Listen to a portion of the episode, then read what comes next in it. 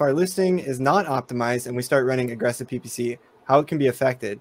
We'll be losing all the costs, or be uh, can be ben- oh you need to op- no you're gonna you want to get a fully baked listing. You're gonna waste money here. Yeah, and you don't want people to come up, come to your listing and be like, "Oh, this image sucks. Let's just not buy it." That's just wasting money.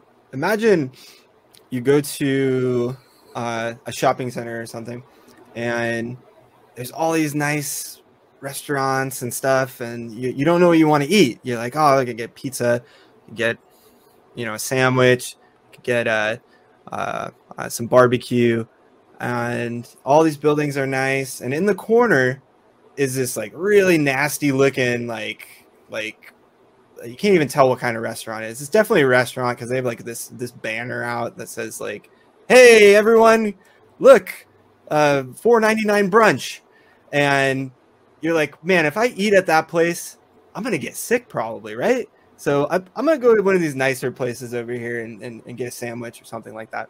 That's what you're doing. You're that you're that that rundown restaurant with the banner outside. If you're doing this, um, you don't want to do that.